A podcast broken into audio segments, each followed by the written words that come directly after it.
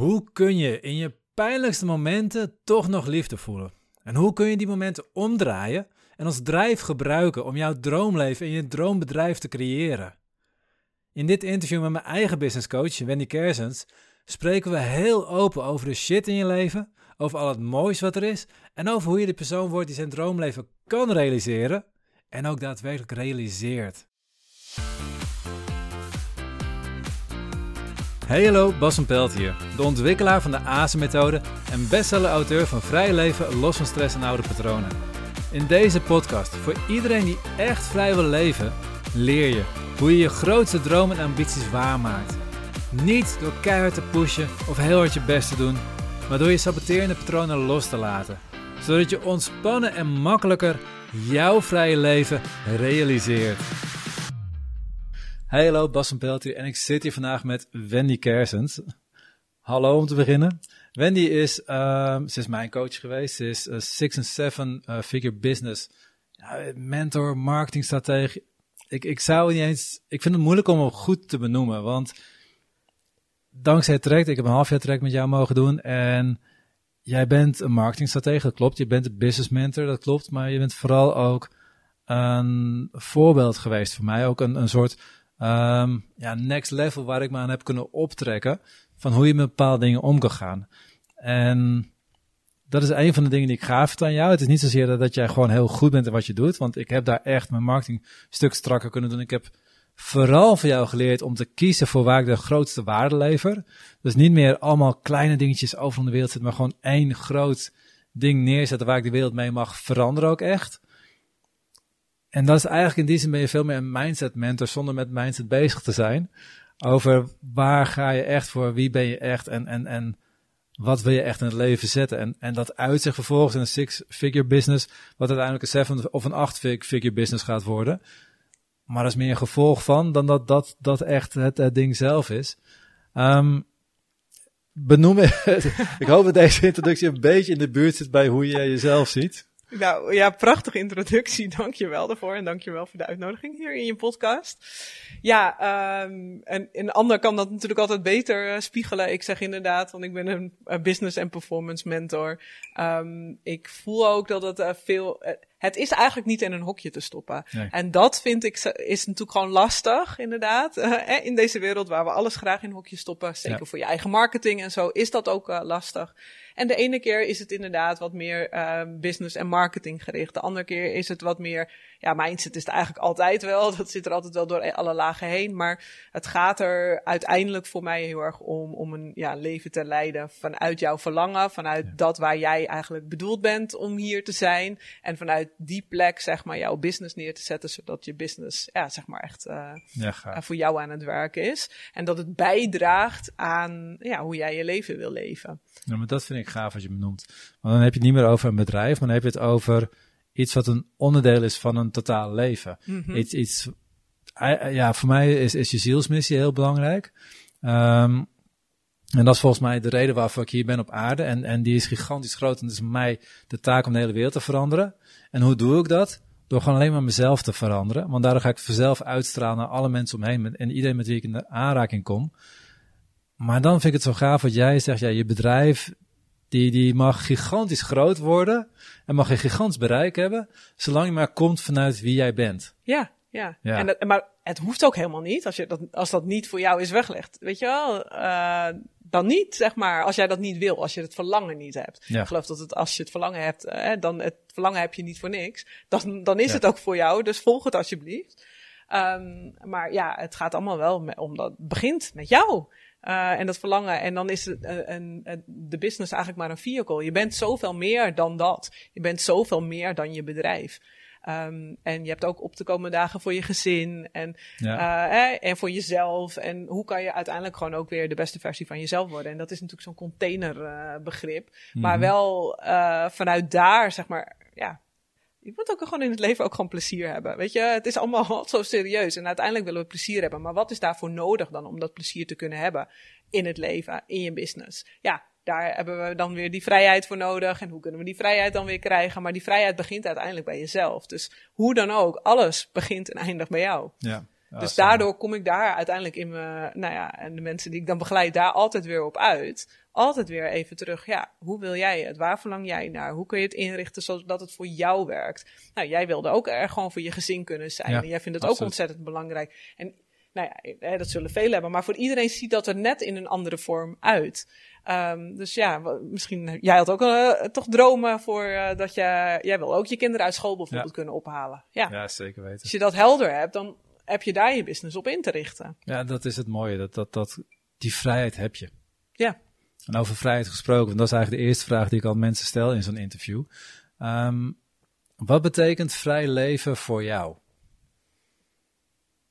Mm, ja, een hele mooie vraag. Vrij leven is voor mij een leven dat ik mijn eigen leven leid. Dus mijn eigen leven vanuit mijn, ja, jij noemt het dan zielsmissie, maar ik noem, zou dan zeggen vanuit mijn hart. Um, dat ik trouw ben aan mezelf um, en het pad volg wat voor mij de bedoeling is. Dus dat is vrij leven voor mij. Dat ik daarin vrij ben om mijn eigen keuzes te maken. Dat ik die ook durf te maken. Um, ja, en dat vraagt af en toe ook moed om ze te mm. maken, uh, die keuzes. Uh, dat is vrij leven voor mij, ja.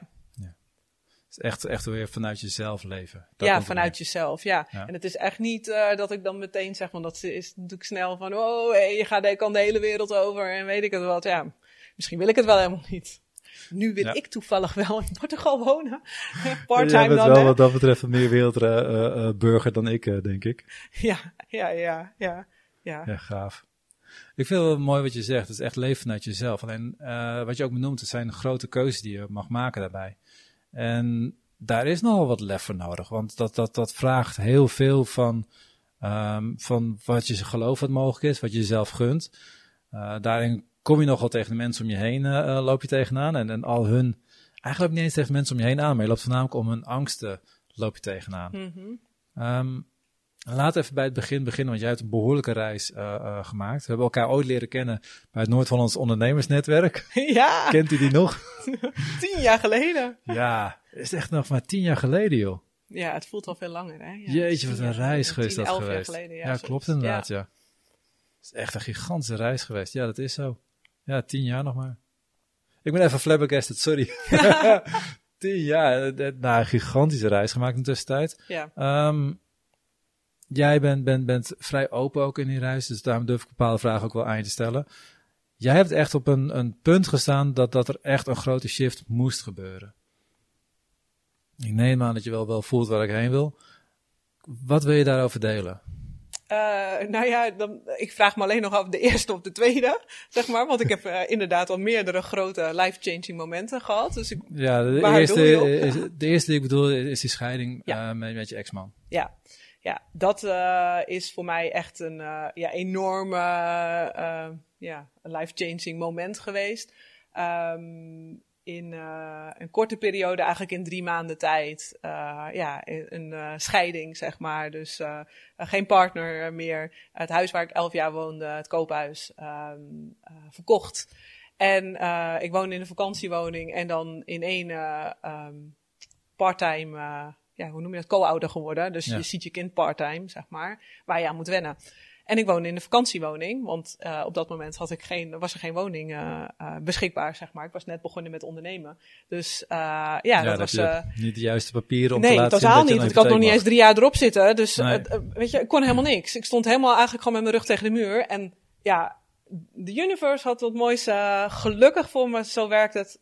Toevallig, ja, en niks is toevallig maar twee maanden daarvoor hadden mijn uh, ouders geïnvesteerd in een vakantiewoning ja. voor de verhuur. Niet wetende dat, dat mijn scheiding eraan zou komen. En dat was bedoeld voor de verhuur. Maar um, ja, toen kon ik in die vakantiewoning wonen. Ja, dat is wel echt, uh, dat is een onwijs moment, als ik nu terugkijk in mijn leven geweest. Eigenlijk een moment uh, wat, um, ja, daarvoor denk ik altijd mijn grootste angst was om alles kwijt te raken. En dan raak je alles kwijt. Um, en dan ervaar je dat je grootste angst niet je grootste angst is. En dat het, ja, het is heftig. Ja, weet je wel, je, ligt aan God. En er is ook zoveel wel. Ja. En in die periode, je wordt A, teruggeworpen op jezelf. Dus ja. dat is heel mooi, want je hebt dan eigenlijk alleen nog jezelf, zeg maar. Maar helemaal met het co-ouderschap. Dan, dan ben je ineens ook de dagen dat je zonder je kind zit, ben je ook wel En misschien vul ik het in hoor, maar het lijkt mij dat dan ben je ook wel echt ineens heel erg alleen. Ja, ja, ja waar, het eerder ingevuld werd, eigenlijk gewoon letterlijk door een beuter. Ja. Uh, hè, iedereen weet hoe druk dat is. Werd dat dus niet meer ingevuld. Dus er was veel meer stilte. Hè, dus, en vanuit daar begon ook echt um, uh, ja, echt in meer diepte mijn persoonlijke ontwikkelingsreis. Het was wel wat met ondernemen begonnen, maar toen begon in diepte wel mijn persoonlijke ontwikkelingsreis. Ik moest naar binnen keren. Ik moest kijken van oké, hoe kom ik hier weer uit? Hoe ga ik gewoon um, ja, mijn leven weer goed uh, vanuit daar zeg maar uh, opbouwen? En dat was enerzijds natuurlijk heel erg wennen inderdaad. Uh, omdat je dan in ene de zorg alleen hebt uh, voor uh, een kind. In, wel in natuurlijke deels, maar wel ja, alleen al gewoon het avondritueel ziet er dan in ene heel anders uit. En dan had ik weer een heel ontploft huis, zeg maar, met overal speelgoed en dan had ik gekookt en nou ja, de chaos daarvan. En dan, oh wacht even, ik moet alles zelf ook nog opruimen en mijn kind moet naar bed. En ik weet echt nog dat dat wel echt hele intense momenten waren voor me. Dat ik echt, ik was ook echt, liep echt om mijn tenen. Maar dat is het ook. Want normaal in een, in een gezonde relatie heb je op zo'n moment dat, dat, dat. Er zijn altijd momenten dat je eventjes te veel is voor je. Dat, dat, dat is gewoon het leven. Ja, Alleen dan ben je met z'n tweeën en dan kun je die ander even aankijken. Gewoon ook even zeggen van, oh, help. Ja. En dan kan je gewoon even die ander aantikken en dan kan die het overnemen van je. Ja.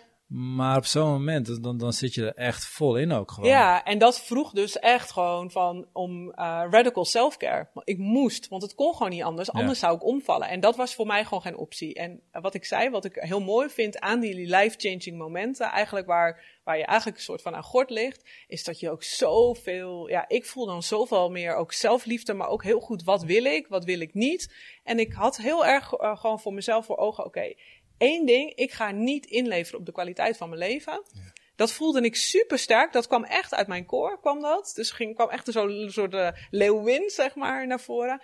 En ik ervaarde, en dat vind ik misschien nog wel het mooiste, hoeveel liefde er was. Hmm. Want ik, zoveel mensen waren er voor me. En ik was dan bang bijvoorbeeld, weet je, om mensen kwijt te raken, die bijvoorbeeld dan gezamenlijke vrienden waren. En dan ineens stonden die op de stoep en mensen waarvan ik het niet verwachtte, die waren er voor me. En toen dacht ik, wow, wat een liefde. En toen zag ik eigenlijk ook mijn eigen aandeel um, in het leven wat ik had, zeg maar. Dat ik daar zelf dus ook gewoon een aandeel in was, zeg ja. maar, een onderdeel. En, ik, en nog steeds zijn daar, heb ik daar vrienden uit. Dus uh, wat eigenlijk was ontstaan in de relatie, zeg maar. En dat vind ik zo ja, vind ik zo mooi dat dat uh, ja, in zo'n periode zeg maar ontstaat. En daar heb ik ook echt wel heel veel kracht uit gehaald. Uh, dat er dus nog zoveel is in een moeilijke periode. Gaaf. En uh, ja, vanuit daar wel echt als een leeuwin dacht ik, oké, okay, één ding. Ja. het klinkt raar, maar ik ga niet drie hoog achter eindigen. Ik wil nog steeds mijn droom leven. Dus wat is er voor nodig om mijn droomleven ja, te gaan realiseren? En nou ja, So I did. Super cool. ja. Ik pauzeer hem heel eventjes, want ik zie de microfoon ietsje naar beneden. Oh, ja. Nee, dat, dat doe ik dat die blijkbaar achter nog iets zwaars gemaakt aan de andere kant of iets. Ik heb vast Geen idee wat het precies is. Zo is dat goed. Oké, top. Uh, yes. Um, ik, ik vind het gigantisch gaaf hoe je hem um, vertelt ook. Want als jij hem zo vertelt, hoor ik heel duidelijk dat, dat het een, een heftige periode is geweest. Je, je voelt gewoon dat, dat er veel pijn gezeten heeft, maar tegelijkertijd hoor ik, hoor ik vooral die kracht voorop staan. Mm -hmm. Ja. En ik, ik, af en toe denk ik wel eens dat, dat, dat je pas als je echt bij de grond komt, dat je dan pas echt je kracht ontdekt. Ik weet niet of dat nodig is, maar ik zie wel dat, dat jij die gebruikt hebt op die manier. Ja, absoluut. Ja, voor mij, ik zeg nu, en dat dat klinkt, ik, ik uh, zeg dat ook gewoon liefde, maar het is um, een van de grootste cadeaus voor mij geweest in mijn leven. Uh, omdat ik daardoor dat inderdaad rock bottom, dan raak je dingen aan wat je anders, anders zou ik dat nooit hebben aangeraakt. En zou ik in een soort hypnose hebben verder geleefd. Ja. En nu moest ik, zeg maar. Dus ik werd noodgedwongen. En dan ontdekte ik eigenlijk ook gewoon, um, ja, mijn sensitiviteit, hoe bewust ik eigenlijk was. En zijn, ben ik gewoon eigenlijk laagjes gaan afpellen. Ik heb ook gewoon echt uh, coaching in de hand genomen. Omdat ik wist van, ik wil niet hier zuur uitkomen. Dat wil ik niet. Dus, ja. Uh, ik, wil, ik voel gewoon liefde en ik wil daar gewoon weer open in het leven staan. En uh, niet, ge, ja, je wordt altijd wel gedefinieerd, maar niet vanuit pijn gedefinieerd worden uh, door dit. Ja. En um, ja, nu, nu ben ik natuurlijk vele jaren verder, um, zie ik het als een groot cadeau. En dan denk ik, wow, dat is echt een uh, shift voor mij geweest, waar ik veel meer ja, mezelf heb leren kennen ja. en mes, uh, heb um, leren vertrouwen op mezelf. En echt vanuit mezelf uh, van binnen naar buiten, zeg maar, dingen ben gaan neerzetten. Wat heb jij, om het wat concreet te maken, wat heb jij moeten doen om die stap in jezelf te kunnen maken? Mm. Ma uh, ja, mindset shift ook wel heel veel. Um, ik uh, weet nog dat destijds het boek van uh, Gabby Bernstein oh, op mijn ja. nachtkastje lag. The Universe Has Your Back. Misschien, nou, veel van je, je kennen, maar Gabby Bernstein is sowieso, voor diegenen die hem nog niet kennen, Gabby Bernstein, moet je gewoon eventjes googlen. Je ziet heel veel interviews van haar met haar op YouTube staan. Ja. En ze is gewoon, het is gewoon een mooi mens. Ja. ja. ik weet niet eens meer, want ik was daar helemaal niet, ik zat helemaal niet in die wereld. maar die belandde dus op mijn nachtkastje op een of andere manier. En dan ging dus iedere avond, daar, ik weet, er staan korte zinnetjes ook in. En dan ging ik gewoon iedere avond eventjes eentje openslaan. En dat liet mijn mind anders denken. En daar begon eigenlijk de reis ook voor mij dat dingen eigenlijk voor je gebeuren. En uh, achteraf gezien, daar ben ik dus ook gewoon mijn mindset gaan trainen. Van, hé, hey, wacht even, dit gebeurt voor me. Ik voelde dat diep van binnen ook. Ja. Daarnaast ben ik dan ook coaching gaan doen. Dus ik heb coachingstrajecten gehad om uh, nou ja, zeg maar uh, sneller, door, of sneller, ja, er doorheen te bewegen. Ja, dat is wel wat coachingstraject doet. Uiteindelijk ja. kun je het op eigen kracht ook wel. Ja. Alleen door het spiegelen, door, door, door het juiste ruimte geven, ga je gewoon veel sneller door. Ja, en daardoor zag ik ook wat mijn aandeel was, zeg maar, ja. in het geheel. En dat is, uh, nou ja, gebeurt dan vaak natuurlijk dat het eenzijdig is of wijzen, zeg ja. maar. En toen zag ik ook mijn eigen aandeel erin. En toen dacht ik, oh, nou, dan ga je er weer meer naar kijken. En uh, we hebben nu een super fijn co-ouderschap uh, ja, daarin. En tuurlijk, weet je wel, ik denk net, net zoals in iedere relatie hebben we daar ook de uitdagingen erin. Maar in general kan ik wel, ben ik wel echt echt super trots op hoe we nu onze zoon groot brengen. En uh, dat we daar nog wel steeds een gezamenlijk doel in hebben. We willen gewoon dat hij als een uh, gewoon uh, happy groot kan worden. En we hebben hem als prioriteit, zeg maar, op nummer 1 staan. Ja. ja. Ja, vervolgens ben jij gewoon heerlijk aan de gang gaat. Echt, ik, joh, dit, dit, is het mooie. Ik, ik, ik, vraag, ik stel je één vraag en je geeft meteen zoveel waarde gewoon. Want dit is waar het om gaat. Je, dat, je zit diep in die pijn en je kan een kracht ontdekken ongeacht waar je zit, je kan eruit komen. Alleen het heeft wel nodig dat jij gelooft dat het kan. En dat jij steeds een stapje neemt om verder te komen. En wat je zegt, die hele manier van kijken naar jezelf, wat je gelooft over jezelf, die mag veranderd worden. Ja, ja. Daar heb je dus coaching voor gedaan. Daar heb je gewoon die, die zinnetjes uit die boeken gelezen. En ook met vallen en opstaan, hè? Want op een gegeven moment ontdekte ik ook, hey, dingen werken niet. Want ja, in het begin dan ging ik natuurlijk ook veel op stap. En dan dacht ik, oh, eigenlijk gewoon vluchten, zeg maar, -hmm. vluchtgedrag. Dan merkte ik, oké, okay, als ik dat doe, en ik ben dan laat thuis. En dan, oh ja, in de week komt mijn kind weer. En dan ben ik heel erg moe. En dat werkt niet. En dan moest ik s'avonds nog werken. En weet je wel, dan ja. ging ik lopen. En op een gegeven moment was ik er zo klaar mee. Toen dacht ik, ja, maar dit gaat, weet je wel, dit gaat gewoon niet meer. Ik ga nu gewoon beter voor mezelf zorgen. Want ik wil me niet meer zo belabberd voelen. Ja. Nou ja, en dan ga je steeds weer een beetje beter. Dus ja, het is met vallen en opstaan gegaan. En toen besloot ik, oké, okay, um, uh, ik ga echt extreem verminderen met alcohol. Inmiddels ben ik helemaal nu al een paar jaar ook echt helemaal gestopt daarmee. Maar gewoon, toen ben ik eigenlijk mijn gewoontes gaan aanpassen. Ben ik weer meer gaan sporten. Ben ik gewoon weer echt dagelijkse gewoontes gaan toepassen. Die kleine dingetjes die ja. je verandert, steeds weer weer herhaalt gewoon. Ja, ja. ja. En, dan, en, dan, en dan steeds dat herhalen. En dan, ja. nou ja, wordt... Uh... Maar wat jij zegt, je gaat met vallen opstaan. Alleen wat ik zo mooi vind aan jou Jij, jij valt en vervolgens denk je na over waarom ben ik gevallen. Ja. Dus jij hebt inderdaad van weekend gewoon leuk geweest stappen. Hoeft niet eens gek te zijn, maar gewoon leuk geweest stappen. Dan merk je al dat je de gedurende de week met, met de peuter, nou vreselijk. Ik ben er gelukkig uit, uit die fase. Maar hoe vermoeiend dat kan zijn. En dan, dan kan je denken van, oh man, ik heb echt nodig dat ik van het weekend weer ga stappen. Of je kan denken van, nee, er moet iets veranderen. Ja. En dat is het verschil wat, wat, wat jij gedaan hebt. En die vind ik gaaf om te horen bij je. Ja, mooi. Ja, daar ben ik niet eens bewust van. Maar als je het zo zegt, is dat wel waar. Inderdaad, zo is wel. Ja. Nou ja, als iets niet werkt, dan voel ik van hé, hey, dit werkt niet. Hoe kan het anders? Uh, dat ik daar dan wel naar op zoek ga. Ja. Nee, maar zo ken ik jou ook. Want, want jij hebt. Dit is niet, niet je hele reis geweest. Dit is het begin van je reis ja. geweest. Met steeds meer stappen gemaakt. En elke stap weer. Um, kijk even.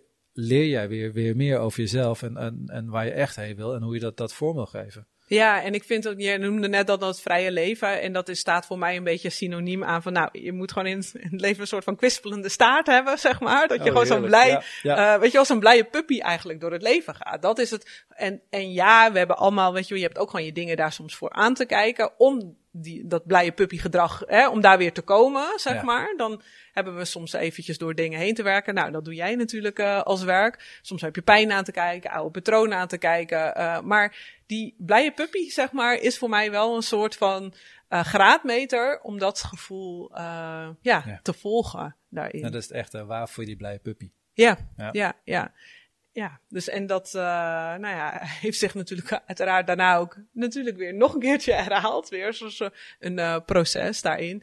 Ik had uh, natuurlijk in die tijd een social media advertising bureau. En nou ja, rondom in die periode van de scheiding voelde ik van, hé, hey, ik, ik wil het niet meer alleen dragen, omdat dat dus te veel werd. Ik dacht, dat is ongezond. Hè? Dan moest ik s'avonds laat nog werken. Mijn bureau groeide, werd groter en groter. Nou, toen dacht ik, ik zet er personeel in.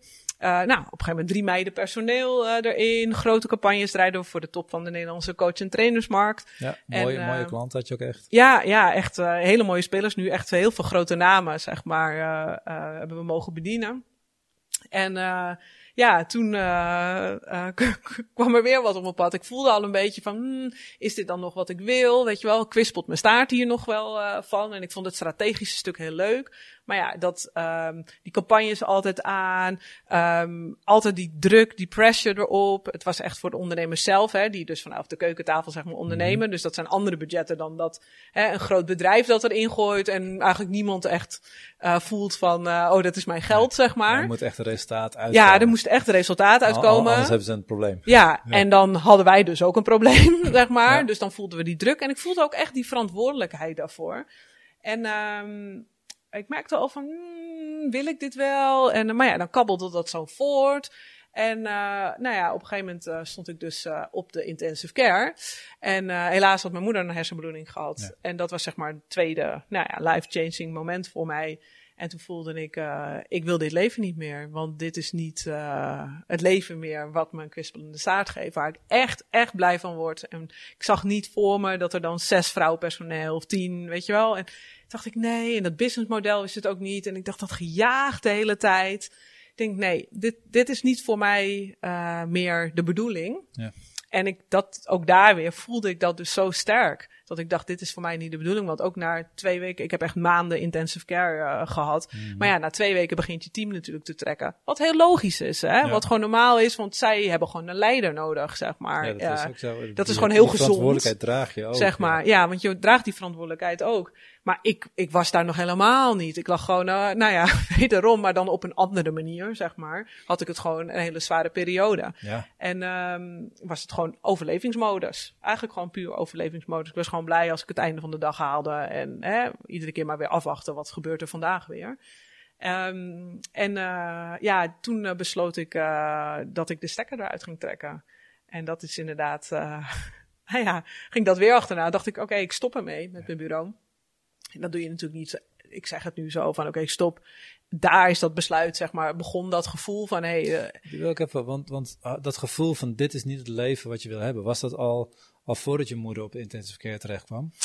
Daar sluimerde het, maar daar was ik me niet bewust van. Dus daar sluimerde het een beetje van dat ik voelde dat je vuurtje een beetje uitdooft. dat is denk ik het beste wat ik kon omschrijven. Dan dacht ik, oh ja, ik heb neergezet. Eerder was het, oh, ik wil dit. Nou ja, bouw je dat op. En dan zit je daar en ik had een kantoor en er zaten die meiden daar. En toen dacht ik, hmm, word ik hier nu echt blij van? Maakt mij dit echt gelukkig? En dat je dan tot de realisatie komt, hmm, ik weet het niet. Maar ik was me daar nog niet zo bewust van. Het kabbelde gewoon door. En ik, ja, nou, ik ging gewoon, want die meiden waren er. En de, hè, ze moeten betaald worden. En de campagnes mhm. waren er. En je wordt dan een beetje gewoon soort, toch soort van geleefd, zeg maar.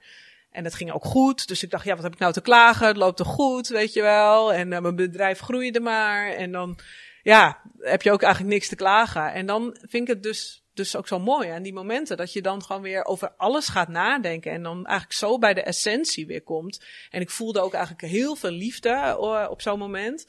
Uh, en dan ja, zag ik dus van, hé, hey, wacht eventjes.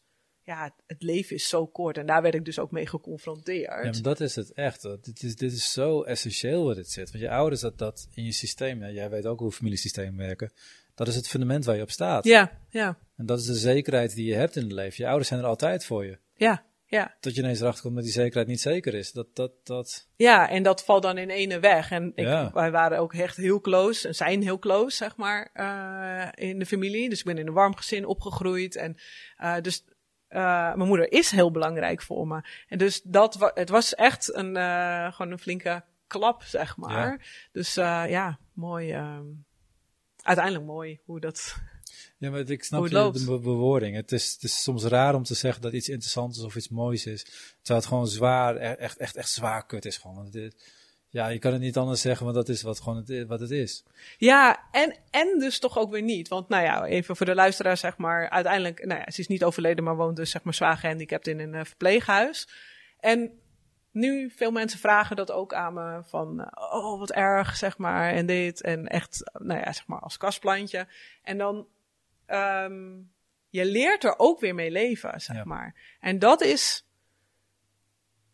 kan ook hard klinken, maar dat vind ik ook weer het mooie daaraan, zeg maar. Want het is ook, het heeft me zoveel gebracht en nog steeds brengt het me zoveel, want het dwingt mij om anders naar het leven te kijken. Het dwingt mij om het leven niet voor lief te nemen. Het dwingt mij om daar zelfs zeg maar, waardoor we niet meer kunnen praten, maar wel om te voelen van, hé, hey, ik kan nog steeds liefde met elkaar uitwisselen. Wat is er nog wel, zeg maar. Om te kijken, wat is er wel. En dat maakt me zo veel meer, zo nederig en zo veel meer in het hier en nu.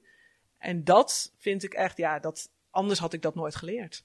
Ja, misschien later of op een andere manier, maar dat is zo'n cadeau. Ja. Dit, dit, is, dit is voor mij betreft echt de essentie van het leven. Um, de gemiddelde mens die is zo bang voor de dood dat, dat hij dat volledig negeert en van zich afdoet en doet alsof het er niet is. En dan vervolgens ook niet echt hoeft te leven, want ja, dat, is toch eeuwig. Maar op het moment dat jij zo dat aandurft te kijken en dat aandurft te gaan. Ja, voor mij was het, het moment dat ik hoorde dat mijn vader kanker had en dat hele proces aangegaan zijn. En nou, ik heb dan het voordeel in die zin dat het nu hartstikke goed met hem gaat. Maar door dat proces heb ik echt een shift kunnen maken. En door dat proces is ook gewoon in ons gezin, heb ik een heel andere positie in mijn gezin ingenomen. Heb ik een heel mijn familiesysteem naar mijn moeder is compleet omgedraaid. Naar mijn vader heb voor het eerst echt naar elkaar uit kunnen spreken hoeveel we van elkaar houden. Ja. Maar dat, dat, dat, dat is het ook. En juist, juist door te leven met, met, met um, noem het even de pijn voor het gemak. Of ik weet mm een ander woord voor. Maar te leven met de pijn leef je veel meer. En dan ontdek je ook dat je veel meer kracht hebt. Ja. En dat jij tot veel meer kracht en liefde in staat bent dan je daarvoor mogelijk had gehouden. Nou ja, dat inderdaad. En dan, ja, ik geloof nu dus dat alles met een reden gebeurt. En dat, ja, steunt mij daarin ook. Denk ik, ja, dit is niet voor niks. Ik heb nu in zo'n sneltreinvaart, dit is nu vier jaar geleden, uh, heb ik zoveel geleerd de afgelopen vier jaar. Um, en zo'n persoonlijke ontwikkelingsreis. Ik heb me helemaal, nou ja, eigenlijk moeten afbellen, zeg maar. En alles komt boven, omdat het, het is natuurlijk je familiesysteem zit daarin. Maar het is heel raar. Iemand is er nog, iemand is er niet. Uh, je komt alles tegen. Dus, um, de externe wereld die daar dan hè, uh, nog bij uh, komt kijken. Maar je komt, je komt van alles tegen. En jezelf ook gewoon. En de rouwperiode. Want rouw, dat vind ik ook echt iets. Um, zit zoveel taboe ook op. Um, je hebt ook gewoon goed te rouwen. Ja. Uh, daarom. ook niet op, en, hè? en dat, nee, en uh, ja, ze zeggen wel dat rouw is als een blaffende hond, zeg maar. Dus af en toe, weet je wel, dan uh, blaft hij weer, zeg maar. En dat ja, gaat mooi. niet weg. En in het begin wilde ik dat dan ook allemaal weg hebben, van het moet weg. En, en, en, daar ontdek je dus ook, oh, wacht even, ik moet mijn emoties toelaten. En ik heb daarin wel echt heel veel geleerd, waar ik het eerder ook sneller wegduwde. En nu ben ik, ik ben niet meer bang voor mijn emoties. Ja, Omdat in zo'n periode, nou, ze komen gewoon hoor. Ik, ja. ik kon het gewoon niet eens meer wegduwen. Uh, want het was zo intens voor mij dan, hè. En dat zal iedereen misschien met iemand anders hebben. Maar voor mij was het zo intens. Ik kon het niet meer wegduwen. Maar daardoor moest ik het dus toelaten. En toen werd het dus veiliger. En dat is, ja, uiteindelijk komt het neer natuurlijk gewoon weer om op veilig in jezelf te voelen. Ja, en dat, dat je daar het. ook weer naar terugkeert. Ja. ja. En hier benoem je ook weer een heel belangrijk stukje. Want in, in ons hoofd hebben we vaak de neiging om, om te denken of je voelt je of blij of ongelukkig. Mm -hmm. er is of shit in je leven of het is dan mooi in je ja, leven. zo zwart-wit. Ja. ja, maar in je hart is alleen maar en. Ja. Het is alleen maar en. Ja. Je, dit is in je leven. En tegelijkertijd, nou ja, misschien ga je smiddags ga je bij je moeder langs. En s'avonds vier, vier de verjaardag van, van, van, je zoon bijvoorbeeld. Ja, ja. Maar zelfs ook dan, um, als ik, ik zeg ook altijd van, ik ga altijd even een bakje liefde brengen, zeg maar. Maar ook als die momenten gebeuren, als die er zijn. En ik denk als mensen uh, misschien iemand hebben verloren, dat ook wel herkennen. De, je voelt ook zoveel liefde. Juist, zeg maar, uh, soms als iemand wegvalt. Ik ben ook zo dankbaar dat ik denk, wow, ik, ik voel dit doordat ik zoveel liefde heb gekregen. Want anders zou ik dit niet voelen. Ja, omdat ik lief heb gehad, zeg maar. Omdat ik eigenlijk zoveel van iemand hou doe dit zo pijn. Ja. En dat kan dus alleen doordat ik me zo heb open kunnen stellen en dus van zoveel van iemand hou. Kan dat, zeg maar. En, en dat kan je dus ook andersom dus weer. Op dat moment voelde ik ook zo dat ik alleen maar voel, dacht, pass it dan, pass it dan. Dat, ik weet niet, dat kwam een soort van door. Pass it dan. Jij hebt zoveel liefde gekregen, jouw, je taak. En dat is natuurlijk uiteindelijk de circle, ja, nu wordt het wel heel uh, filosofisch, maar de circle of life. Van, oké, okay, geef het maar weer door aan je zoon, zeg maar. Jij hebt al die liefde gekregen. Geef het ook door. Je bent nu een volwassen vrouw. En dat is natuurlijk uiteindelijk mijn taak. Gewoon om hem groot te brengen. En dan denk ik, ja, dat is dan weer of om hem te begeleiden om groot te worden, want dat is het ja, uiteindelijk doet hij het zelf. Maar hoe meer liefde wij onze kinderen kunnen geven, hoe mooier de wereld we maken. Ja, ja. In die zin, maar een van, ja, ik kan mijn missie op verschillende manieren, manieren verwoorden, maar één manier om het te verwoorden is dat ik wil dat mijn kinderen in een mooiere wereld opgroeien. Dat krijg ik voor elkaar door mijn cliënten op het punt te krijgen dat zij meer van zichzelf gaan houden. Waardoor ze meer liefde aan hun kinderen gaan geven. Waardoor die kinderen opgroeien tot, tot mooiere medemensen van mijn kinderen. Ja, ja, prachtig. Ja, ja zo simpel is het. Je, de hele wereld kan je mooier maken met een heel klein dingetje in jezelf veranderen. Ja, ja, ja. ja. Jeetje. Gaaf. ja, wat een reis. Als ik het dan zo vertel en dan, ja, dan klinkt het in de, gaat het heel diep en heel, en toch ga ik, voel ik zelf ook, als ik het er nu over heb, denk ik, jezus man, zo, nou, het klinkt wel heel zwaar, want ik voel me dus niet zo zwaar. Het is gewoon, dat is mooie, ik voel me dus, en dat wil ik wel echt even hier inbrengen, want anders wordt het zo, weet je, ik voel dat echt niet. Ik voel echt, ik ga gewoon licht door het leven. Ja. Juist doordat ik het heb aangekeken. Juist doordat ik daar, en dat ging echt niet vanzelf, maar weet je, door daar doorheen te gaan, wel die emotie, ik weet het nu, door er wel naar die emoties te gaan, het wel gewoon echt te voelen, kan ik nu lichter door het leven. En dat is eigenlijk, ik heb dus geleerd, door beide situaties zit het eigenlijk in een relatief, alles heeft gewoon, nou ja, in een tijdsbestek van zeven jaar zeg maar plaatsgevonden. Dus deze beide, dus best wel intens uh, geweest. Maar, um, daardoor ben ik echt vanuit, zeg maar, ik leefde wat meer vanuit mijn hoofd. En nu ben ik gewoon volledig vanuit mijn hart gaan leven.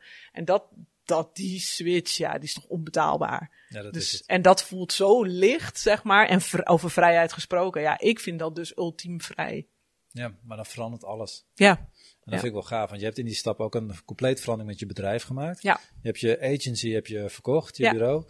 En je bent gewoon echt puur al, als, als, ja, ja, als ZZP'er weer aan de gang gegaan eigenlijk. Weer zonder personeel, puur je eigen kern heb je neergezet. Um, wat ik mooi vind om dan, dan naar, daarnaar te kijken, is het stukje van in welke zin heb je het anders gedaan dan alles wat je daarvoor aan, aan ondernemen gedaan hebt? Ja, ik ben um, veel meer gaan kijken van oké, hoe wil ik leven? En daarop 100% mijn keuzes gaan maken. Dus eerst ben ik mijn leven gaan inrichten. Oké, wat wil ik? Um, wanneer wil ik er zijn voor mijn zoon? Nou, ik weet dan, ik heb hem al in co-ouderschap, dus ik heb er echt bewust voor gekozen. Oké, ik wil niet dat hij op mijn dagen naar de BSO gaat, want ik wil er voor hem zijn. Want dat betekent zeg maar de ene week dat ik hem vijf dagen zie, de andere week twee dagen. Maar van die twee dagen, het zijn door de weekse dagen. Ja, ik wil niet dat hij dan naar de BSO gaat, want dan zie ik hem twee avondjes, zeg maar. Dus mhm. dat wordt het zo kort, hè? De tijd. Dat vind ik, hè? Iedereen moet het doen, want all is good. Dus ik voel dat. Um, en ik heb geen, absoluut geen oordelen op uh, hoe iedereen dat doet. Nee, dat, maar dat is mooi, want dit, je gaat echt uit van niet, niet wat, wat wordt goed gevonden in de maatschappij, nee. maar wat, wat wil jij persoonlijk? Ja, wat wil ik? Nou, ik voelde dat heel sterk van, nou, ik wil in, en dat herzie ik af en toe ook, hè.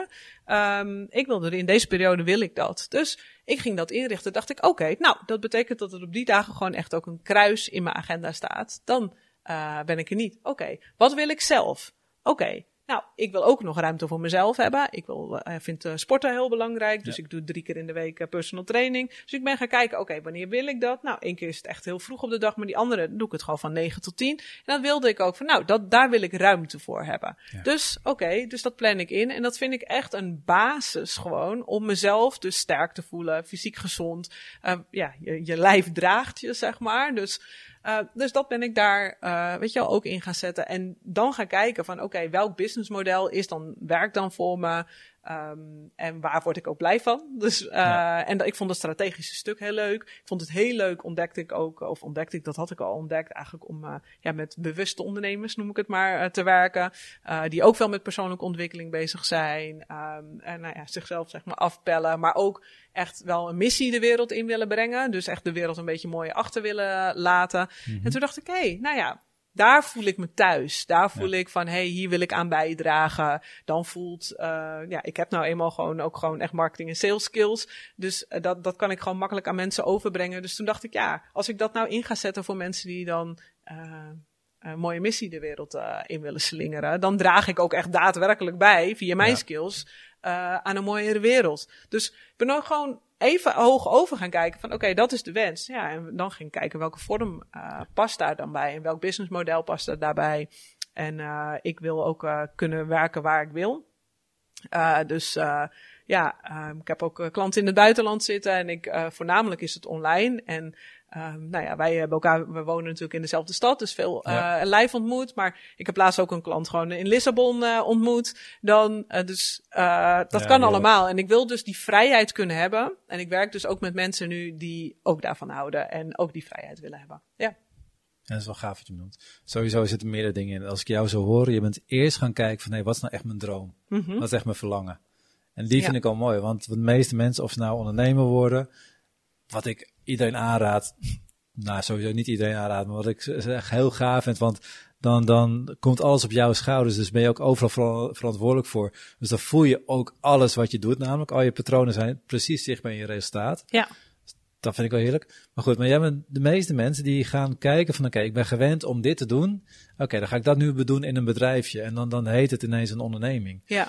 Maar dat, dat is, is nog geen droom. is nog niet iets gaafs dat je in de wereld zet. Jij gaat echt die droom. Vervolgens kijken, oké, hoe kan dat vervolgens in een vorm zetten die ook echt past bij, bij jouw droom? En wat je ook weer in die doelgroep gekozen hebt, jij kiest heel bewust voor, voor uh, mensen die eigenlijk op jou lijken. Ja, in feite wel. Ja, ja, ja, ja. ja. Omdat ik het dan heb ik het dus ook het allerleukste. Ja. Dan heb ik het ook naar mijn zin, zeg maar. Nou ja, ik zit nu bij jou in de podcast, maar andersom natuurlijk ook. En dan denk ik, oh leuk, weet je wel. Dan heb ik leuke gasten in mijn podcast, waar ik ook echt dat. blij van word. En dan ja. draagt het toch echt bij aan dat we iets moois de wereld in slingeren, maar ook gewoon aan mijn, dat ik, aan mijn geluk. En dat ik blij ben en dat het gewoon het fun is. Dan doe je en... iets wat, wat zo leuk is. Want ik heb met mijn cliënt, nou, ik heb het mag gewoon, hè? Dit, dit dus. En dat is ook gewoon mogen gewoon zelf kiezen van wat we doen en om een leuk leven te leiden. We hoeven niet te krachtig. daarin. Ja, het hoeft niet zwaar te zijn. Want toen je begon met ondernemen, toen durfde je dat volgens mij nog niet. Nee, nee, nee. nee. Was ik veel, ook natuurlijk was ik bang van, oh ja, maar dan die durft dan, uh, hè, dan zeggen ze nee of dan wil die geen klant worden. En dan was ik veel meer van, oh, als ik überhaupt maar omzet heb. Ja, en nu denk ik, ja, nou ja, hè, als. Uh, Wat heeft het verschil gemaakt eigenlijk? Wanneer ben jij bewust gaan kiezen van nee, ik, ik mag zelf al, kiezen voor alleen maar mensen die mij echt inspireren, die mij energie geven, waar ik blij van word? Ja, dat is een beetje gaandeweg wel gegaan hoor. Maar dat is wel uh, na de verkoop van mijn vorige bedrijf, daar heb ik echt, echt die keuze gemaakt. Toen werd het me echt helder. En de jaren daarvoor, ik vond het altijd bijzonder. Ik dacht van, waarom ik had eerst helemaal niks, ook niet met spirit, ja, zo spiritualiteit. Ik vind dat altijd zo'n uh, woord, hè, zo'n containerbegrip. Maar eigenlijk, laat ik het zeggen, mijn bewustzijn en zo. Nee. Daar was ik helemaal niet in thuis. Maar ik trok in mijn bureau allemaal altijd die mensen aan. En toen dacht ik, oh, hoe kan dat? En toen zei ik iemand een keertje, ja, je trekt aan waar je zelf meer over hebt te leren. En wat ja. voor jou is bedoeld, zeg maar. Dus ik dacht, nou, dacht ik, oh, leuk. En ik vond het leuke mensen en ik vond het super interessant. Dus daardoor ja, ben ik er ook mee in aanraking gekomen. En dacht ik, oh, nou, ik ben er nieuwsgierig naar. En wat leuk zijn deze mensen. Dus zo heb ik ze ook leren kennen. Dus het is wel een beetje gaandeweg, zeg maar, uh, heb ik het ontdekt. Van, maar ik ben wel altijd gekeken van, ja, wie vind ik gewoon de allerleukste mensen om voor te werken? En hoe kan ik daar, nou ja, uh, meer voor werken of meer van die mensen voor werken. Waar bevinden die zich? Waar zitten die? Ook omdat ik daar gewoon nieuwsgierig naar ben en daar zelf het allerliefste mee ben en hang en wil zijn. Dus het is ook een soort, ja, je wordt er natuurlijk naartoe getrokken. Dus als je luistert, denk ik ook wel van... Als je zet voor, uh, als je jezelf de ruimte geeft om die keuze te maken, dan ga je natuurlijk naartoe. Maar zolang je vanuit angst leeft, ja. dan, dan blijf je eigenlijk van jouw ideaal plaatje weg. Ja, en weet je, in de tussentijd, het is, uh, het is ook belangrijk om het iedere keer weer te herzien. Hè? Ik heb ook wel eens fases gehad dat ik dacht van, wow, dan in de ene, eh, weet je wel, slip die agenda in de ene weer dicht. En dat ik denk, oeh, wat is er eigenlijk weer, weet je wel, weer even aan de hand. En dan moet ik ook weer even terug naar start. Ik bedoel, het is niet altijd totdat dan mijn hele leven, zeg maar, allemaal soepeltjes loopt. Maar dan ga ik wel weer even terug naar start. En dan denk ik, oh ja, wacht even. Dit loopt niet meer. En dan merk je vaak dat je vaak weer wat kribbiger wordt. Of dat het dan even gewoon eigenlijk niet floot. Om het zoals we het dan vaak zeggen. Dat we merken, nou, het, het loopt gewoon niet. Ja, en dan hebben we eigenlijk terug te gaan naar die basis. En dat heb ik natuurlijk wel geleerd. Doordat ik twee keer helemaal terug naar de basis moest weer. Gewoon echt eigenlijk, hoe gaat het met jezelf? Hoe staat het met je fysiek? Hoe is het met je mentale gezondheid? Hoe kan je ervoor zorgen dat je zelf dus ook in een high performance state komt? En welke voorwaarden zijn daarvoor nodig, zeg maar? Dan heb je zelf ook een kalme geest voor nodig. En een sterk lichaam. dat is het wat je benoemt. Je, hoe staat het met je fysiek? Hoe staat het met je geest? Heb je genoeg ruimte om eventjes na te denken over dingen? Überhaupt kan je de stilte ergens, of in ieder geval de afwezigheid van externe prikkels creëren voor jezelf? Ja die, die basis is zo belangrijk. Ja, en als dat verdwijnt, zeg maar, uh, soms slipt mijn agenda ook vol en dan voel ik het. En dan begint eigenlijk, zeg maar, mijn soul weer te protesteren. Want dan heb ik dus te weinig ruimte. En vaak uit dat zicht dat je ook voelt van, oh, ik wil meer ruimte, weet je wel. En dan ben je zo, uh, weet dat. je, uh, dat gevoel. En nou, dan weet ik weer, oh ja, terug naar de tekentafel. En dan ga ik ook gewoon weer kijken. En vaak nou ja, slip dan dus inderdaad die agenda vol. En dan denk ik, oh ja, ik mag weer even harde eisen stellen. En dan ga ik gewoon echt eigenlijk het weer opnieuw ontwerpen. Oké, waar komen. Ik, ik zet ook echt blokken in mijn agenda. Tot deze ochtenden geen afspraken, want dan werk ik aan mijn bedrijf. Hier komen alleen de afspraken erin. En nou, dan plan ik bijvoorbeeld weer de woensdagochtend gewoon helemaal vrij. Nou, de middag ben ik al vrij, maar dan zeg ik: oké, geen afspraak vrij. En dan uh, wanneer de afspraken erin. En nou, omdat gewoon, eigenlijk moet je dat gewoon. Uh, nou, sowieso twee keer per jaar herzien voor jezelf. Werkt dit nog? Loopt dit nog? En het nieuwe jaar is er altijd een fantastisch moment natuurlijk voor. Maar ook ergens even halverwege in de zomer. Gewoon even inchecken bij jezelf. Loopt het allemaal nog? En, ja, en eigenlijk zelf, vind ik zelf dat, dat elke week heb je even minimaal een half uurtje nodig om eventjes gewoon die afstand te nemen weer. Ja. Even te kijken van, oh, oké, uh, wat was ik ook weer aan het doen? Ja, dat. En ik doe dat dan iedere zondag. Uh, En dat doe ik inmiddels ook. Mijn partner doet ook mee. Um, iedere zondag gaan we even nou ja, soms ook los van elkaar hoor. Maar dan ga, check ik altijd even mijn agenda. Kijk ook even naar de week. Dan check ik ook hoe voel ik me. Ja. Um, en kijk naar mijn agenda. En dan ook hoe voelt dat dan? Ja, precies. En wil ik dit, zeg maar? Is dit dan wat ik wil? Waar is er wat nodig? Zeg maar, um, zit de agenda te vol? Moet er wat uit? Afgelopen week heb ik er ook wat uit. Voelt het gewoon veel te vol? Toen dacht ik, nee, ik ga er wat uithalen. Ja. Want ik voel dat ik wat meer ruimte nodig heb. Nou, dan haal ik er wat uit. Um, maar ik plan ook dan zeg maar de week. Dus dan kijken we ook al. Op zondag regel ik ook alles al. Uh, weet je wel, uh, bestellen we alle boodschappen bijvoorbeeld. Uh, dat alles, alle randvoorwaarden zijn geregeld. Ja, stemmen dat af met elkaar. Ja, stemmen dat ook af, af, met elkaar. Wanneer ben jij weg? Wanneer ben ik weg? Zodat je ook die, ja, ik noem maar irritaties, maar ik denk dat iedereen dat wel herkent als je oh met iemand samenleeft, zeg maar. Dat je weet van, uh, oh, die is er vanavond niet of die eet niet mee. In plaats van dat er dan hè, om vier uur nog een belletje komt. Nou, ik ben er niet hoor. Ik ging daar, oh ja, shit, weet je wel. Het is allemaal te voorkomen, waardoor het gewoon soepeler floot en je week soepeler gaat. Of dat er iemand uh, misschien mijn zoontje even op moet halen of dat, ja. whatever. Maar dat iedere zondag even stilstaan dat heeft voor mij zo'n verschil gemaakt. En daardoor ga ik zo en ook die intentie bepalen van hoe, uh, wat, hoe wil ik me deze week voelen? Um, welke doelen wil ik deze week, zeg maar, uh, behalen? Wat is het allerbelangrijkste? Ja. En dat is altijd maar een rijtje van drie, maximaal. Ja, en dan doe ik dat ook nog per dag, zeg maar. Uh, ja, ik, ik, kan hem zo plaatsen. Um, in het traject die ik doe met mijn cliënten is de allerbelangrijkste oefening die ze hebben, is elke dag 10 minuten aandacht geven aan zichzelf. Alle externe prikkels weg en alleen maar aan jezelf vragen, hoe voel ik me nu? Ja. En daar komt er zoveel, komt er om, vanzelf omhoog. Dan komt er zoveel bewustzijn. En als je vervolgens dan na het weer verder gaat met je dag, ja, dan merk je gewoon dat sommige dingen niet kloppen. Je voelt meteen dat het niet klopt. Ja. En je voelt meteen dat het anders moet ook gewoon. Ja. Maar als je stilte niet opzoekt, Als je niet die tijd, die, die, tien, tien minuutjes aandacht van jezelf maakt, het, het, is eigenlijk niks. Nee. Maar het is uniek als je het doet. Ja, maar ik heb het jarenlang ook super veel weerstand opgehad. En ik, uh, ja, ik doe het sowieso al in de avond. Dat gaat me wel makkelijk. Ga ik altijd weer even journalen, weet je wel, van hoe was het? En dan en ik mhm. pak eigenlijk vaak een journal en ik heb er niet eens een structuur in, maar ik ga gewoon schrijven. Ik voel wel wat er komt, zeg maar, op dat moment. Of, uh, soms schrijf ik de dingen op waar ik dankbaar dan voor ben. En het is wel vaak vanuit dat, maar soms ook wel eens van, nou ja, als ik voel van, oké, ik ben een beetje geïrriteerd of zo, dan dump ik dat echt letterlijk gewoon op het papier. Dus dat heb ik me wel echt aangeleerd, zodat ik beter slaap. En nu ben ik echt mezelf aan het trainen om iedere dag, zeg maar, in de ochtend even een momentje voor mezelf te hebben, vaak een half uurtje, om echt even bewust in te checken in mijn lijf, hoe voel ik me, maar om eerst even naar mezelf toe te gaan. En ik heb nu een beetje een weg gevonden daarin uh, maar goed, ik ben nog aan het trainen om er echt een uh, habit ervan te maken. Vraag het me over een jaar nog een keer. Maar ik voel nu wel echt van, hé, hey, ik wil hier echt nu een gewoonte van maken. Met meditatie kon ik het nooit helemaal vinden. Maar dit is een beetje een combinatie van beweging en meditatie, een beetje door elkaar heen.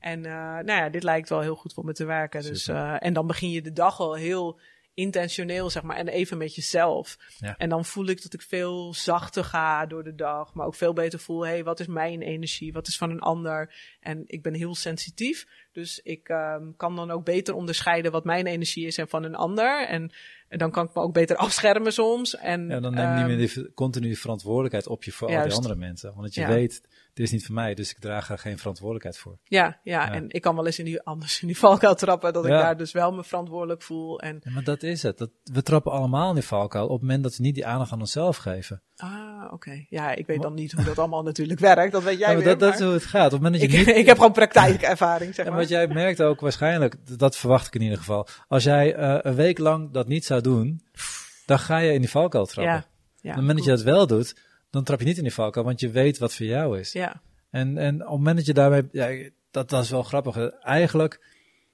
nou ja, wat is het? Uh, Mohammed was 300 of 600 jaar na Christus.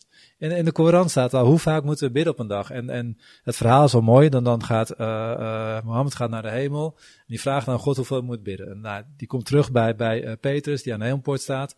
En Petrus zegt, nou Mohammed, vertel. Ja, we moeten 200 keer per dag bidden. Ja, dat is veel te veel, dat kan niet. En uiteindelijk moet hij een paar keer heen en weer. Uiteindelijk weet hij terug te brengen tot vijf keer per dag. Maar als je dat bidden eventjes anders benoemd. Van even contact maken met, met, met het goddelijke in jezelf. Ja. Ja, dat, dat wil je eigenlijk ook gewoon 200 keer per dag doen. Ja. Maar doe het in ieder geval één keer per dag. En, en die vijf is heel realistisch dan. Ja, ja, maar, Dat, maar dat is wat je wil. Dat, dat is wat, wat zo'n gigantische shift maakt in je hele leven. Het is gewoon even contact maken met jezelf. Of inderdaad, als je voor, nou, voordat ik hierheen ging, weet je, ik ben hier nou nu even op de fiets dan heen. Maar dan maar weet ik weer even, ik had hiervoor uh, ook een uh, gesprek. Dus dan weet ik, oh ja, even terug even naar mezelf. En dan kan ik even mijn energie terughalen. En dan. Ja ja, nu weet ik hoe dat moet. En ik heb dat wel echt moeten leren. Ik moet ontdekken. Ik heb daar echt ook, uh, ik ben op retraites gegaan en dingen. En zo heb ik mijn manier ontdekt hoe het voor mij werkt. En er zijn natuurlijk superveel manieren. Er is heel veel uh, bodywork en uh, allemaal retraites, allemaal soorten therapie, allemaal. Maar ja, je hebt uiteindelijk gewoon te ontdekken wat past bij jou en wat werkt voor jou. En, dat uh, het, en daar je weg in vinden. En dan, ja, voor iedereen is dat denk ik net, ligt de nuance weer anders. Maar uiteindelijk zit het natuurlijk in jezelf en in die stilte. Dat is um, ja, dat. Maar ja, ik hou dus bijvoorbeeld, ja, die stilte. Dat is dan, ik doe het dan bijvoorbeeld weer begeleid. En dan zitten er wel stilte momenten in. Ik ben stil, maar ik vind, het, ik vind het heerlijk om muziek aan te hebben. Oh, dat kan dan, perfect. Weet je wel, mijn hele ziel gaat daarvan aan. Maar het zijn geen prikkels meer van buiten. Nee, dat. Het, het, zijn geen dingen die je, die, die je van jezelf afhalen. Het ondersteunen. Ja. Um, nog een ander stukje waar ik graag met je over wil. Want dat, dat is iets waar ik merk dat, dat, dat mensen ook ontzettend op vastlopen. En het grappige is, het is alleen maar een vorm. Maar mensen zien het al, al als, als, als de essentie. En dat is geld. En het, als zodra het over geld hebben, vinden mensen... Nou, je, je begint al te kijken. Jij, jij snapt al een beetje waar ik heen wil, denk ik. Want mensen die vinden van alles van geld. Mm -hmm. uh, die vinden het slecht, die vinden dat, dat, dat je niet mee bezig moet zijn. Die, die vinden dat, dat, dat het voor andere mensen zijn. Of die vinden juist dat, dat je het moet. Nou, er zit heel veel op, ja. Ja, dat is Heel veel conditionering, ja. Terwijl het is alleen maar vorm. Mm -hmm. En het is geen essentie. Um, en dat is de reden dat ik het juist met jou ook over hebben. Want ik heb bij jou ook echt een stuk geleerd om van mijn eigen oude patronen los te komen om geld. Ja, ik denk dat ik hem gewoon zo ga vragen. Uh, en ik kan me voorstellen dat je eventjes de ruimte nodig hebt om, om voor jezelf te voelen wat je antwoord is. Maar wat is geld voor jou? Hmm, hele mooie vraag. Geld staat voor mij gelijk aan een ja, eigenlijk waardeuitwisseling. Ja, dus waardeuitwisseling. En geld is. En dus zo heb ik het niet altijd gezien hoor. Dat zeg ik er ook even bij, want daar ben ik zelf ook in. Heb ik ook moeten groeien. Mhm. Ik heb ook er. Um, dat komt denk ik ook uit door de generatie van onze ouders die in een andere tijd zijn uh, opgegroeid. Ik heb ook gewoon zeg maar in een arbeidersgezin zeg maar opgegroeid. Mm. Uh, maar nu zie ik het wel als iets fluïde. Het is er gewoon. En het komt en het gaat, zeg maar. En het is iets wat stroomt. En um, ik raak er in ieder geval zelf steeds meer gedetached van. Dat ik vind het heel belangrijk. Maar het is ook iets waar ik eigenlijk steeds meer afstand van neem. Als in van dat ik voel van. Hey, hmm, ik het wel even juist bewoorden. Ik wil bijna zeggen van ja, eh, het moet niet. Nee, het is, het is natuurlijk een essentieel iets als in een waardeuitwisseling. Maar die waardeuitwisseling en zeg maar leven op een manier wat voor jou de bedoeling is. En als je dan die waarde toevoegt, dan is geld zeg maar het gevolg ervan. Ja. Um, en dat vind ik zo mooi. Nou ja, in, bij jou in dat geval dan, zeg maar, wij zijn natuurlijk ook gaan kijken naar um, hoe jij uh, bent gaan vermarkten en dergelijke. En dat je dan ook kijkt van, hé, hey, welke waarde voeg je toe dan in iemand zijn leven? En wat is dat dan waard, zeg ja. maar? Nou ja, in, bij jouw geval is het veel zelfs onbetaalbaar. En dan worden die bedragen in ene zo relatief. En dan ga je er in ene anders naar kijken. Dus je kunt voor jezelf wel kijken als je ondernemer bent, als je dit luistert, zo van, ja, wat is het dan als ik, als ik echt zeg maar, um, nou ja, een traject doe met, uh, voor jou dan, jij doet dan trajecten. wat is het dan waard uh, voor ja. iemand? En dan zul je heel vaak zeggen, ja, dat is toch onbetaalbaar. Je kan er geen bedrag op plakken. Want wat is het als uh, de, de, pijn weg is? Of wat als de relatie weer goed loopt? Of daardoor, want de gevolgen ja. zijn vaak ook nog groot daarvan. Maar wat is die pijn opgelost is? Of wat, ja, wat dit, zijn dit daar de gevolgen? Mooi. Dus dan ga je veel meer op die waarde zitten. Ja. Dus ik zie het dan, iemand betaalt dan maar gewoon, maar eigenlijk voor die waarde die ze krijgen. En die is dan onbetaalbaar. Dus dan is het, ja, wat is wat is geld dan? Het is alles, maar tegelijkertijd dus ook helemaal niks. Ja, dat, dus... dat, is een geweldige beschrijving. Het is alles, maar het is niks. Ja. Wat ik heel sterk geleerd heb voor jou ook, is um, om het meer los te laten. Want het, inderdaad, het, het is eigenlijk niks. Tegelijkertijd, wat, wat de waarde van mijn trekt, als ik helemaal als ondernemer tegenover me heb, en ik kan helpen meer zichzelf te worden, nou, je beschrijft in je hele reis hoe gigantisch jij aan alle kanten, jouw bedrijf, jezelf, alles gegroeid. Je relatie is met, met je huidige uh, vriend, man, ik weet het even niet meer vriend, zeker. Ja. Vriend, ja, sorry. Hoe het met, met, met je huidige vriend is, hoe dat samen gaat, hoe je ook, ook met je co-ouderschap staat, met je ex ook. Je bent zo gegroeid in alles. En je bedrijf is ook gewoon gigantisch. En dat, is, dat word je door een andere persoon te worden. Ja. Ja, dat is een, een onbetaalbaar iets. En, maar daar heb ik ook van jou geleerd. Als ik zo'n iemand tegenover me heb die dat wil bereiken, dan, dan bied ik een onbetaalbaar traject aan.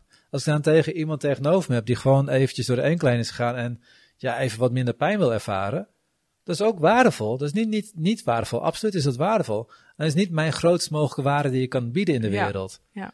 En door te kiezen voor waar ik de grootste mogelijke waarde kan bieden, dan mag er ook iets anders tegenover staan. Inderdaad, ik, ik bied een onbetaalbaar traject aan. Ik bied nou, een onbetaalbaar resultaat aan. Ja, ja. En ik weet dat als ik 50.000 euro voor mijn traject vraag, dat ik inhoudelijk ook, kan ik het waarmaken.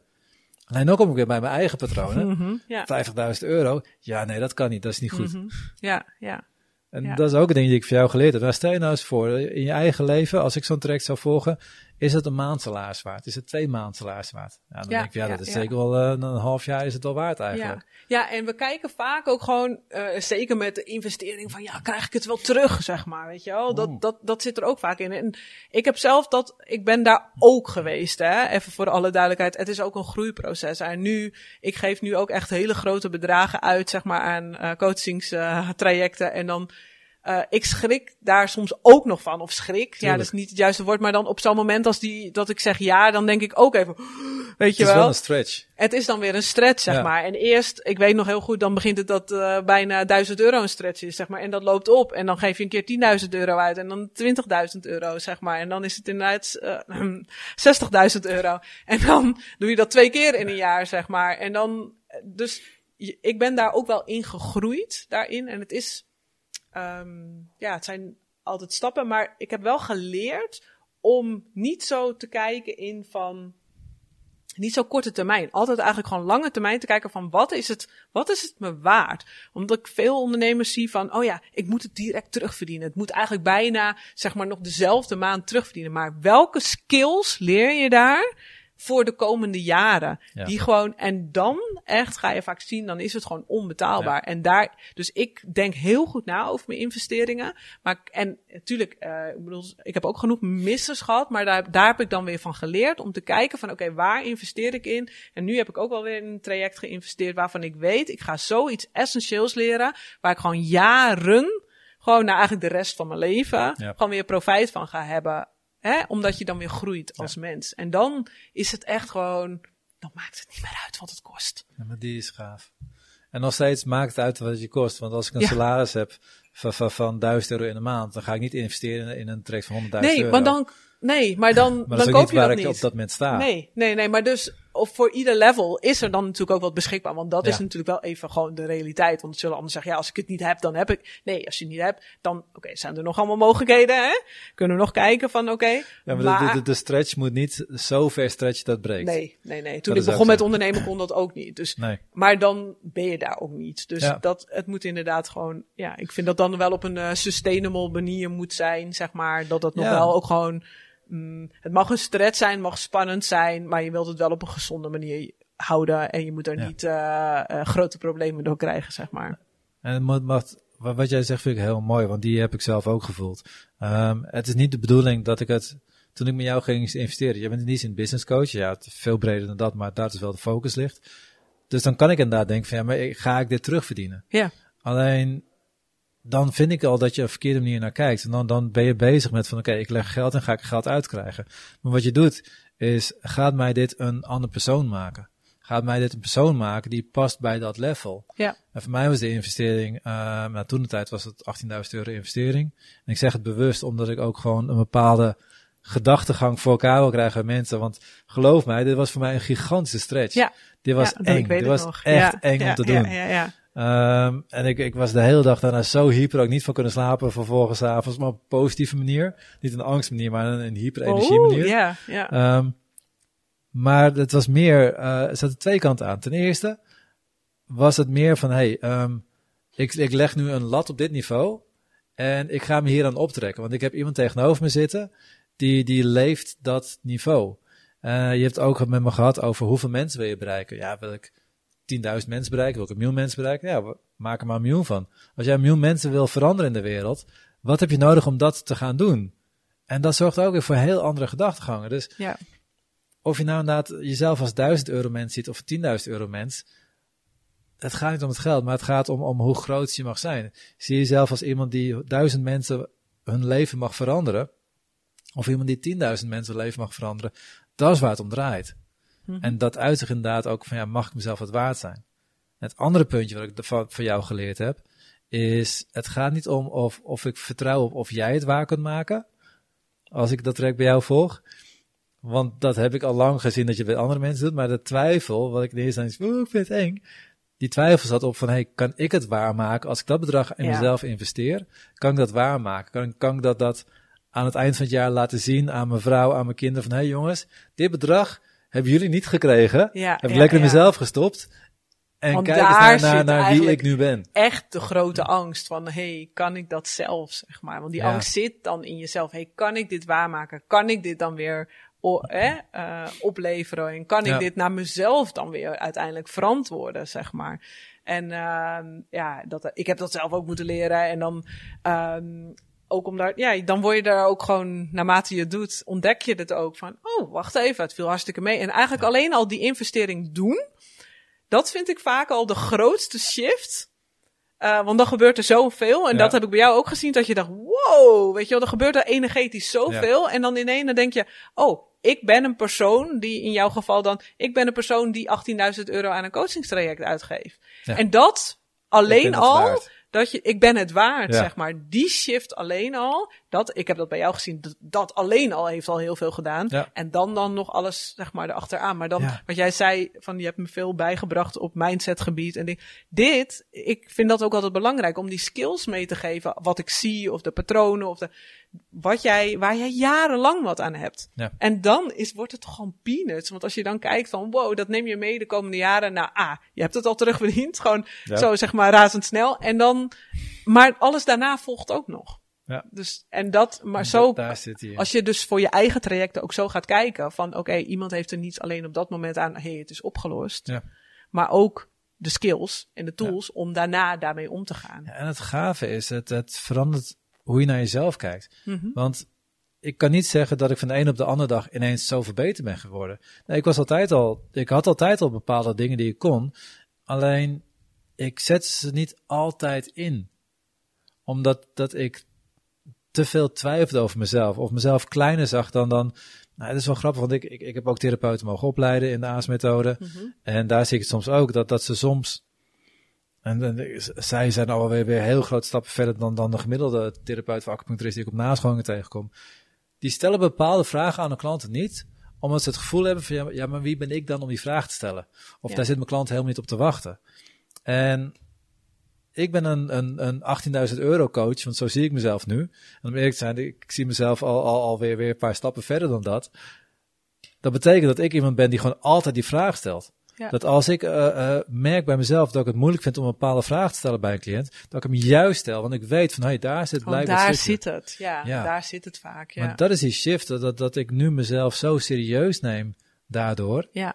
Dus je hebt er wel bepaalde basisvaardigheden nodig. Je moet op een bepaald punt staan om een bepaalde stap te kunnen maken.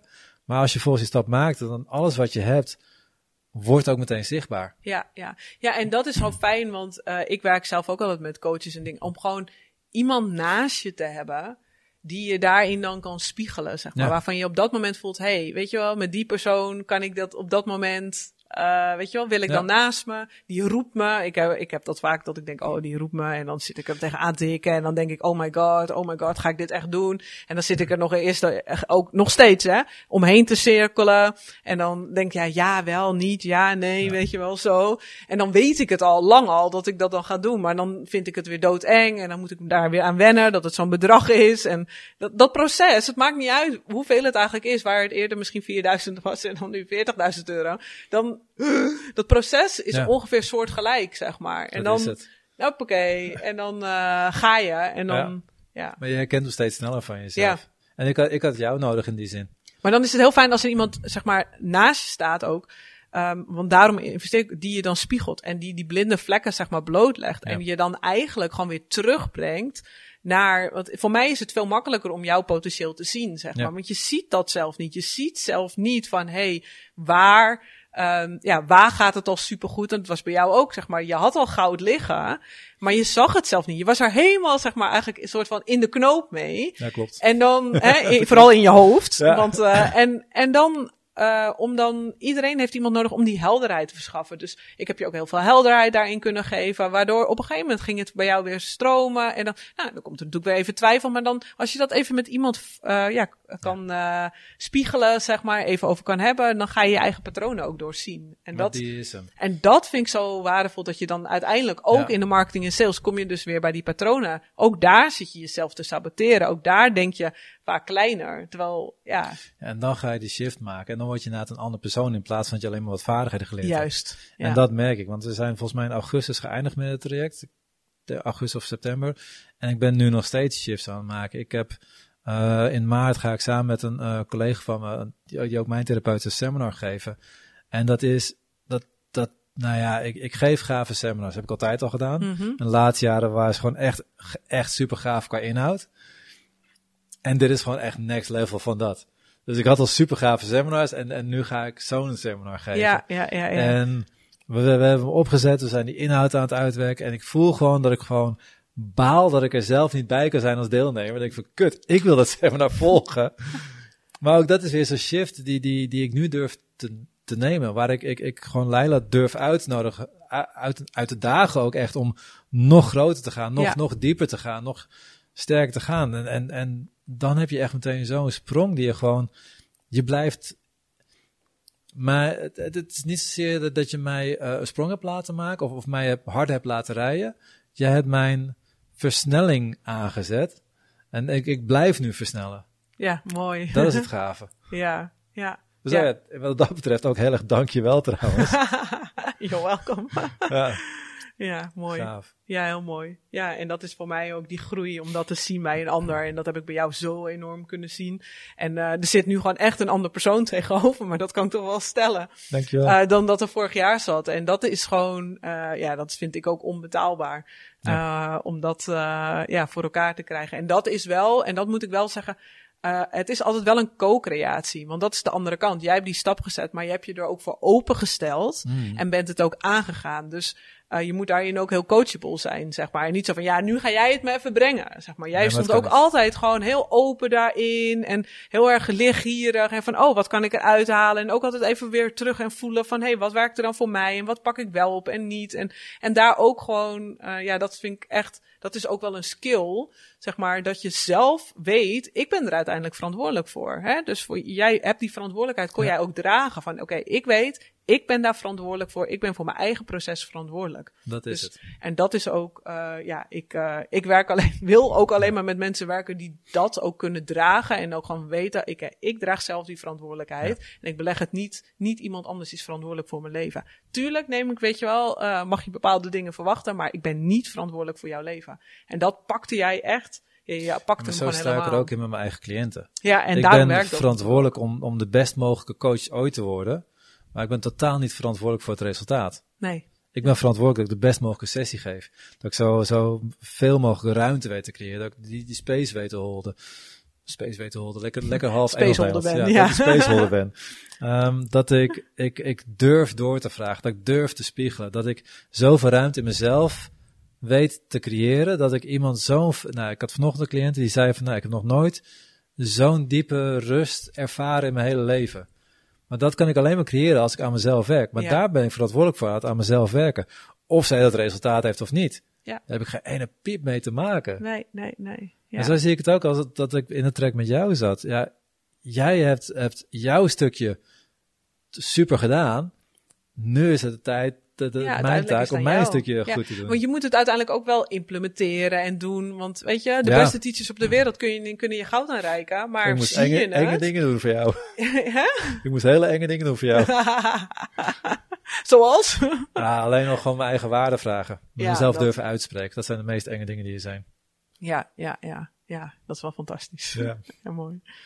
Ik wil deze podcast afronden, want dit is super waardevol gesprek geweest. Ik heb één vraag die ik je wil stellen. En dat is eigenlijk als jij vanuit al jouw jaren van ervaring, van je eigen groei, van wat je meegemaakt met al je klanten, um, één tip zou mogen geven. Dit is echt belangrijk voor me. Dit is wat voor mij voelt als essentie, wat voor mij voelt als iets. Laat ik het zo zeggen. Wat, als je maar één ding zou mogen doorgeven aan je zoon, wat zou je hem willen meegeven? Nou, ik zeg het hem ook wel eens. Uh, ja, durf je, durf, heb de moed om je kwispelende staart te volgen. Oh ja. Ja.